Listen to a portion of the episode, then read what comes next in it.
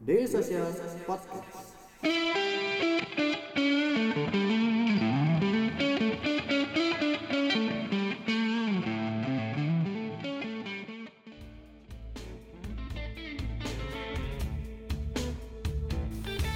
Halo, selamat sore teman-teman dari Social Podcast. Ketemu lagi di de- ngobrolin startupnya dari Social Podcast. Nah, hari ini saya udah bersama seorang CEO dan co-foundernya dari sebuah eh, startup yang memang sudah berdiri sejak 2015, yakni startup eh, Slicker. Nah, teman-teman di sini mungkin belum semuanya tahu Slicker itu apa dan bergerak di bidang apa. Nah, kebetulan di eh, hari Selasa ini kita kedatangan Mas Suwandi Soh sebagai co-founder dan CEO-nya of Slicker. Halo, selamat sore Mas. Sore. Eh, apa kabar Mas? Langsung aja mungkin ya Mas ya. Ya, silakan Mas Egi. Mas Suwandi ini dari Slicker. Slicker itu apa sih Mas?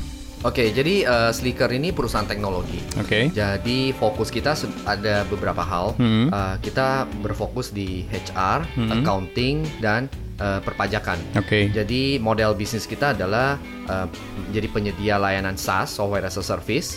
Jadi semua produk kita yaitu HR, accounting, dan tax tadi itu semua ditawarkan lewat eh, cloud computing seperti itu. Oke, jadi eh SAE eh, Slicker ini bergerak di bidang SAS ya Mas ya. Benar-benar. Gitu.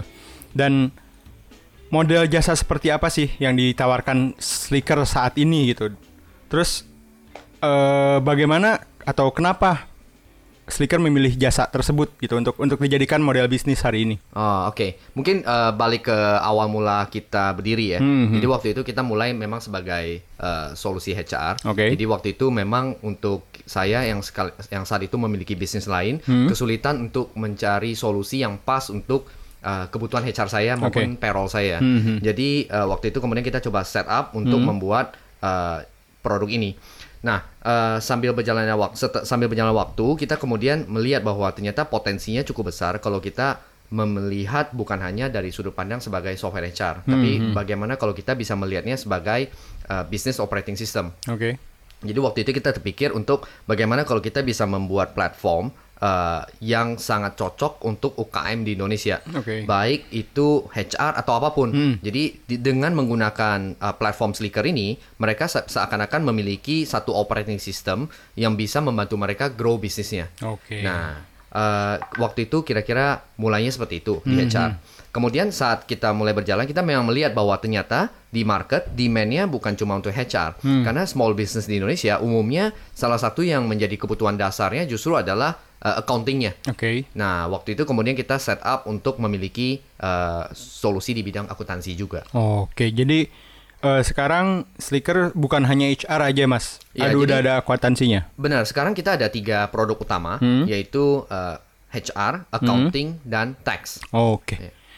Kenapa Mas harus di HR, accounting- accounting dan tax? Sementara kan kalau kalau berbicara misalkan dunia SAS itu luas. Apalagi kan kalau misalkan HR dan eh, accounting itu berarti bisnisnya bukan eh, B2C ya Mas ya. Berarti masuknya ke bisnis B2B mungkin ya ke perusahaan ke perusahaan. Kenapa harus memilih dunia itu atau me- mo- apa model bisnis seperti itu, Mas? Oke, eh, sebenarnya simpel aja sih, karena eh, kita melihat bahwa karena segmen utama kita adalah small business, Oke. small and medium business waktu itu ya. Jadi eh, perusahaan dengan skala katakanlah 10 orang sampai 200 orang perusahaannya. Nah, memang saat itu yang menjadi eh, paling eh, susah itu di bidang HR dan akuntansi itu sendiri. Oke. Jadi contohnya kalau di bidang HR bahkan sebenarnya sampai saat ini ya perusahaan yang dengan ukuran 100 sampai 500 orang masih banyak yang mencari solusinya itu adalah solusi yang tradisional ada dua solusi tradisional yang dipakai yang pertama adalah mereka menggunakan uh, software on premise Oke. Nah, software on premise yang ada sekarang itu harganya itu paling rendah setahu saya itu 800 juta sampai kira-kira sekitar 1 sampai 2 M lah. Itu adalah software yang mereka bisa pakai untuk menghitung gaji mereka Oke. dan memiliki employee self service-nya, ISS-nya. Nah, kita melihat bahwa kalau saya sebagai UKM unlikely saya mau Yeah. bayar segitu kan. Nah, sementara kalau misalnya saya mau mencari solusi yang di, yang ada di luar negeri, Hmm, itu eh, tidak sesuai dengan eh, aturan-aturan lokal. Hmm. Jadi contohnya di luar negeri aturan PPh 21 ini tentu berbeda, perpajakannya tentu berbeda. Betul. Nah, jadi saya lihat waktu kita yang kita lihat waktu itu adalah eh, karena opsi yang di market itu sangat terbatas Hmm. di HR maupun di accounting. Hmm. Eh, yang kedua, opsi yang lain yang mereka bisa pakai selain untuk software itu adalah menggunakan jasa outsourcing. Ya. Nah, problem dengan jasa outsourcing, semakin banyak jumlah karyawan, maka biaya untuk jasa outsourcing juga makin besar. Memang jasa outsourcing itu dibayarnya bulanan, Hmm. tapi masalahnya adalah saya setiap bulan harus menyerahkan data-data saya yang confidential kepada pihak lain. Pihak lain. Nah, itu isu lain yang coba kita handle. Oke, berarti mencoba memangkas beberapa beberapa permasalahan mungkin ya Mas ya. Benar, benar. Gitu. Nah, eh terus kalau menurut Mas nih Iya. sudah bergelut di Slicker ini mungkin dari 2015 ya kalau tidak salah. Uh, kita pertama kali berdiri dan mulai menawarkan solusi awal itu 2015. Hmm. Oke. Jadi bisa dibilang uh, established sebagai satu perusahaan dan uh, apa ya uh, punya produk yang memang ditahu.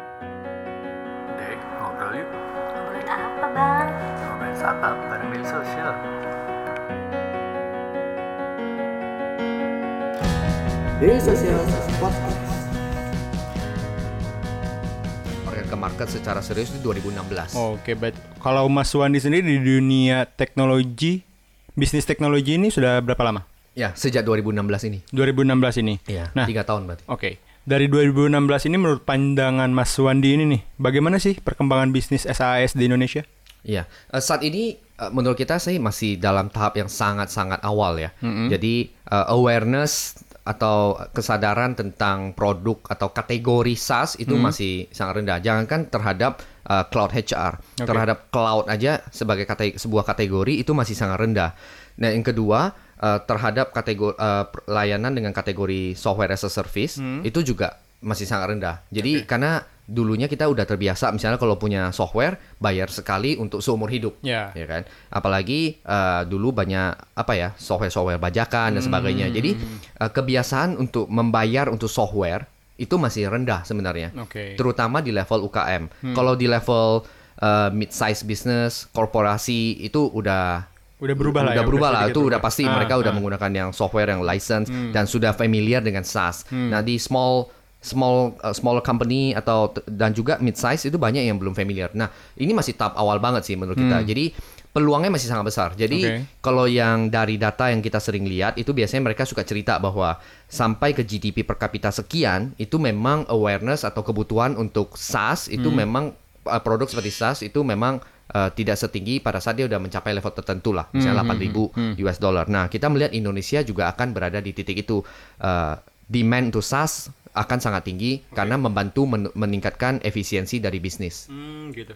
Tadi kalau saya eh, saya dengerin ya dari tadi Mas Mas Wandi ini terus menyinggung tentang UKM, UKM dan UKM. Eh, memang sasarannya dari Slicker ini sendiri siapa sih Mas? Apakah memang UKM ataukah memang sudah men- menginjak kepada korporasi gitu seperti itu? Oke, jadi sekarang ini kita udah me- coba meninggalkan termsnya UKM karena eh, terlalu identik dengan eh, micro business sebenarnya. Padahal eh, di Indonesia ada beberapa kategori. Ada kategori mikro, kecil, dan menengah. Ya. Baru kemudian bes- eh, besar. Nah, eh, jumlah perusahaan menengah di Indonesia itu sebenarnya sangat besar. Yaitu ada sekitar data kita sekitar 50 ribu. Oke. Kecil itu 500 ribu. Sebenarnya kita sasar itu adalah 550 ribu di segmen uh, kecil dan menengah ini, bukan yang di segmen yang mikro. Mikro itu ada 50 juta.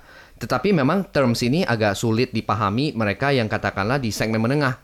Jadi pada saat kita bilang bahwa software kita untuk UKM, mereka size-nya menengah, mereka merasa bahwa oh ini software-nya untuk micro business nih.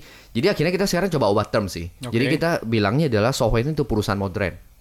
Oke. Jadi tidak melihat size atau ukurannya, Hmm. tapi kita lebih melihat eh, mindsetnya. Jadi kita sa- sasarkan ini untuk perusahaan modern. Hmm. Saat ini jumlah pengguna eh, untuk pengguna kita sendiri yang paling besar itu ada sekitar 4.000 karyawan. 4.000 karyawan. 4.000 karyawan. Yang paling kecil itu enam orang.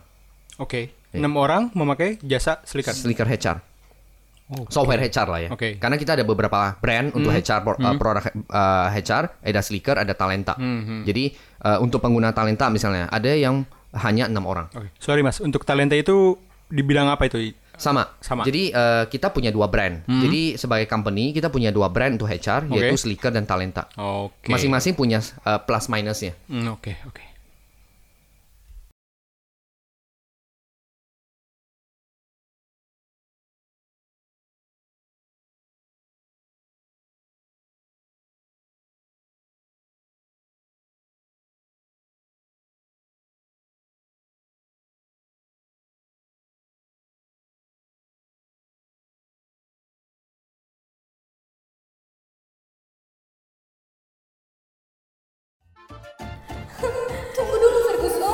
Ada apa? Belum selesai. Oke. Nah, balik lagi nih masih ngomongin tentang eh, slicker di dunia SAS di bisnis Indonesia gitu. Nah, tadi berbicara mau meninggalkan UKM. Yang ingin saya tanyakan sekarang adalah, memang syarat untuk menggunakan slicker itu apa aja sih Mas? Apakah misalkan harus ada sebelumnya nih, harus ada data konvensionalnya yang lengkap, misalkan pendataan dan lain-lain atau misalkan karyawannya. Tadi kan saya mau mau menanyakan minimal jumlah karyawan tapi sudah sudah ada yang enam, hanya enam orang gitu kan. Enam orang. Terus yang menjadi syarat utama misalkan nih gue tertarik nih mau pakai slicker buat ya buat perusahaan gue gini-gini emang syaratnya apa aja sih mas? Sebenarnya syaratnya hanya keinginan dari manajemennya sih. Oke. Keinginan dari manajemennya untuk eh, mulai berubah menjadi perusahaan modern. Hmm. Karena gimana mau jadi perusahaan modern kalau ngurus cuti aja masih pakai form yang dikirim-kirim dari satu Oke, meja ke meja ya. lain. Gimana mau jadi perusahaan modern kalau setiap bulan saya masih melakukan semua perhitungan itu serba manual, Oke. pakai Excel. Ya itu kan bukan perusahaan modern. Mhm. Nah, eh, employee juga bisa melihat itu.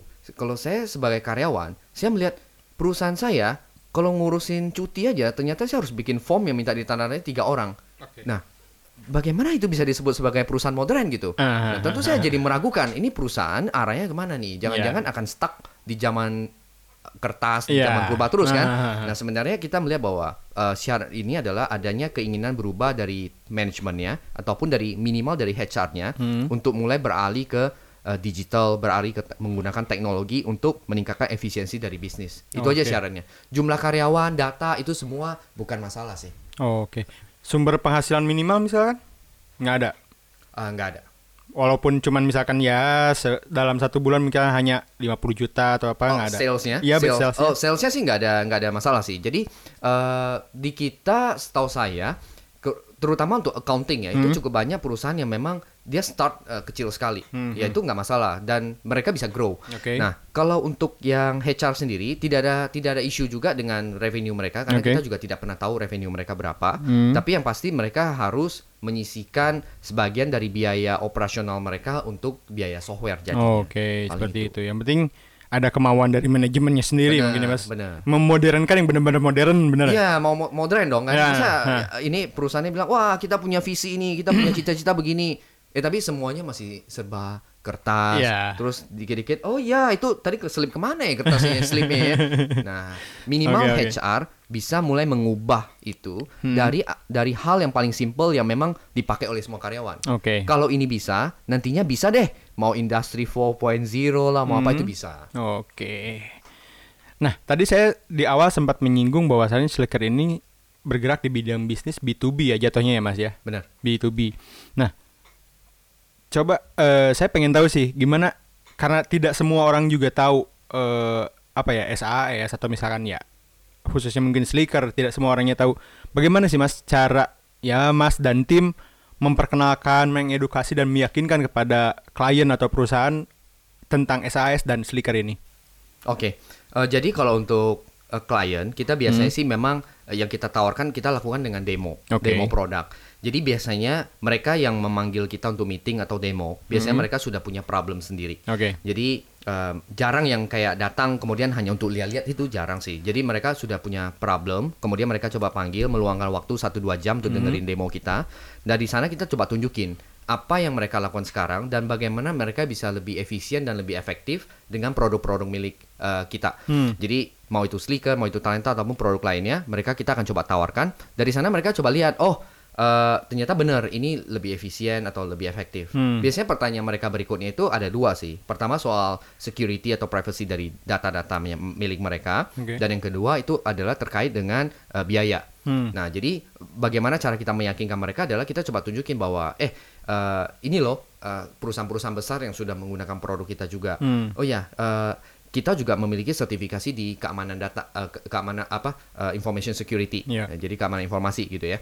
Jadi eh, kita tunjukkan juga eh, bagaimana cara kita menghandle eh, security issues. Mhm. Terus eh, soal biaya kita coba jelaskan eh, mengenai pricing kita yang sebenarnya jauh lebih efisien dibandingkan mereka menggunakan eh, manpower atau menggunakan outsourcing company ataupun software lain. Oke. Berarti sistemnya mungkin boleh dibilang door to door berarti Mas. Kita ya bisa dibilang door to door. Jadi kita ada tim sales yang Hmm. memang mengkontak secara outbound ke kandidat eh, apa prospek yang kita Ya. kita targetkan. Yang kedua itu adalah berdasarkan referral dan inbound. Oh Ya, gitu. Jadi sebenarnya semua channel coba kita gunakan sih. Oke. Untuk saat ini udah udah berapa banyak kliennya Slicker di Indonesia? Kalau total termasuk eh, untuk sli- eh, HR, accounting, Hmm. Dua produk itu sekitar 10.000 company. 10.000 company Iya. dalam cakupan Indonesia. Iya, 10.000 perusahaan berbayar lah ya. Oke. Itu terbatas pada misalkan menengah ke atas kah atau misalkan masih ada UKM yang menggunakan? Eh, saat ini ukurannya tersebar sih. Jadi tadi kalau misalnya dari segi jumlah karyawan untuk produk HR kita, yang saya ingat yang paling kecil itu ada yang enam orang. Hmm? Enam orang, produk oke. tersebut.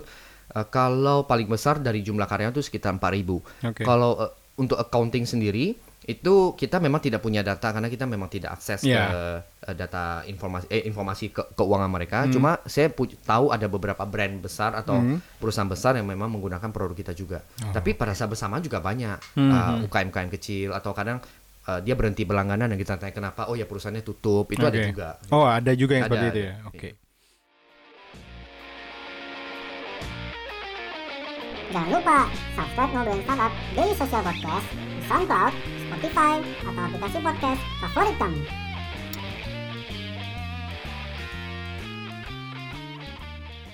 Nah, dari tadi kita ngobrolin tentang produk-produknya Slicker nih. Hmm. Saya baru ya sehari ini saya mencoba untuk mem- memahami Slicker dan SAS itu seperti apa dan saya menemukan ada catatan penting nih di di artikelnya Daily Social. Kebetulan waktu itu ada juga artikel Daily Social yang membahas tentang Slicker. Di sana tercatat bahwasannya sejak berdiri di 2015, Slicker tidak pernah menggantungkan diri terhadap venture capital dan angel investor untuk investasi dan lebih mengandalkan korporasi. Itu kenapa, Mas? Hmm. Sementara kan ya hari ini kita kita tahu lah banyak startup-startup yang wah gencar-gencarnya mencari investor gitu, gencar-gencarnya melakukan apa-apa untuk mendapatkan investor. Nah, kenapa Slicker ini ini cukup menarik menurut saya. Malah apa ya? Belum katanya belum ada rencana untuk ke sana. Ya, jadi eh tunggu ini.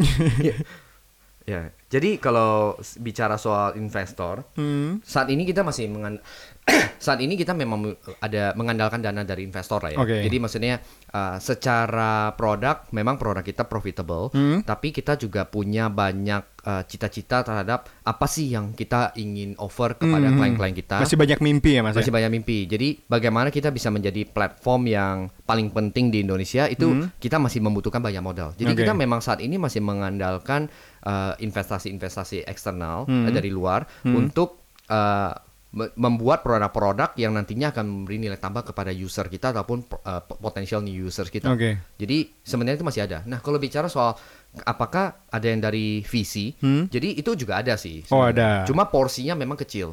Oke. Porsinya kecil. Berarti memang tidak tidak menargetkan terlalu banyak dari visi mungkin ya, Mas. ya? Iya tidak, tapi tidak ada preference tertentu sih. Hmm. Misalnya, oh kenapa oh visi berapa atau dari corporate berapa tidak ada sih. Oke. Hanya mungkin saya rasa sih jalur dari tiap startup itu beda-beda aja. Oh, iya. Nah kebetulan kita eh, sangat eh, senang dengan investor-investor awal kita yang memang Hmm. sangat eh, percaya dengan apa yang kita ingin eh, bangun Hmm. dan sangat percaya dengan tim ini, Oke. dengan company ini. Jadi mereka memang ya berinvestasi terus-menerus karena memang percaya dan bisa melihat progres dari perusahaan aja sih. Oke, berarti sampai saat ini masih belum ada rencana untuk meminta atau ya istilahnya mencari investor dari visi atau misalkan angel investor. Saya rasa proses itu selalu ada sih. Selalu Maksudnya ada. proses itu selalu berjalan. Oke. Tapi kita lebih melihat kira-kira ada nilai tambah baru apa yang Hmm. akan kita bisa dapatkan selain berupa modal modal atau investasi. Hmm. Karena bagi kita saat ini kita sangat penting kalau misalnya kita bisa mendapatkan strategic partners. Oke. Kira-kira seperti itu. Oke. Oke. Eh, terakhir aja sih Mas, mungkin karena udah terlalu sore juga ini sebelum eh, Mas Suwandi ini mengisi momen sesi Selasa Startup.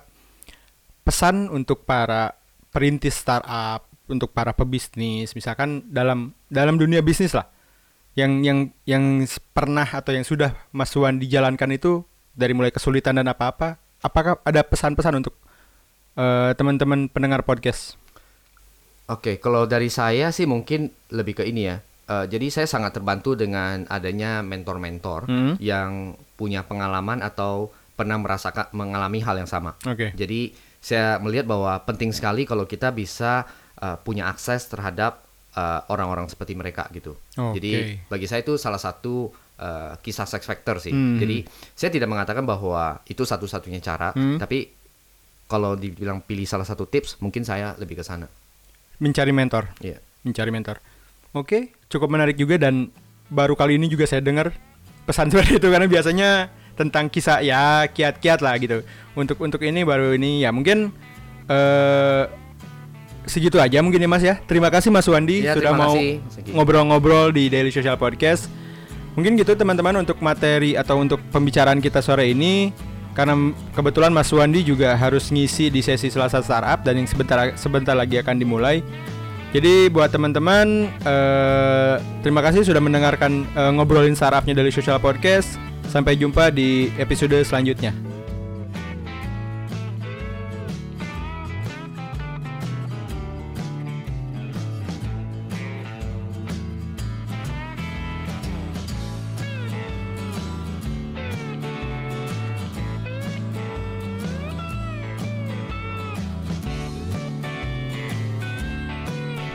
Keep in touch bersama kita di dailysocial.id untuk website kita.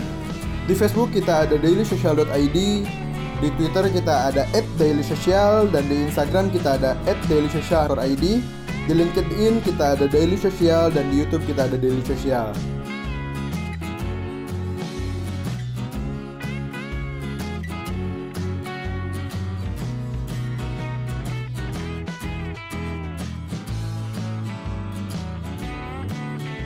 Daily Social Podcast.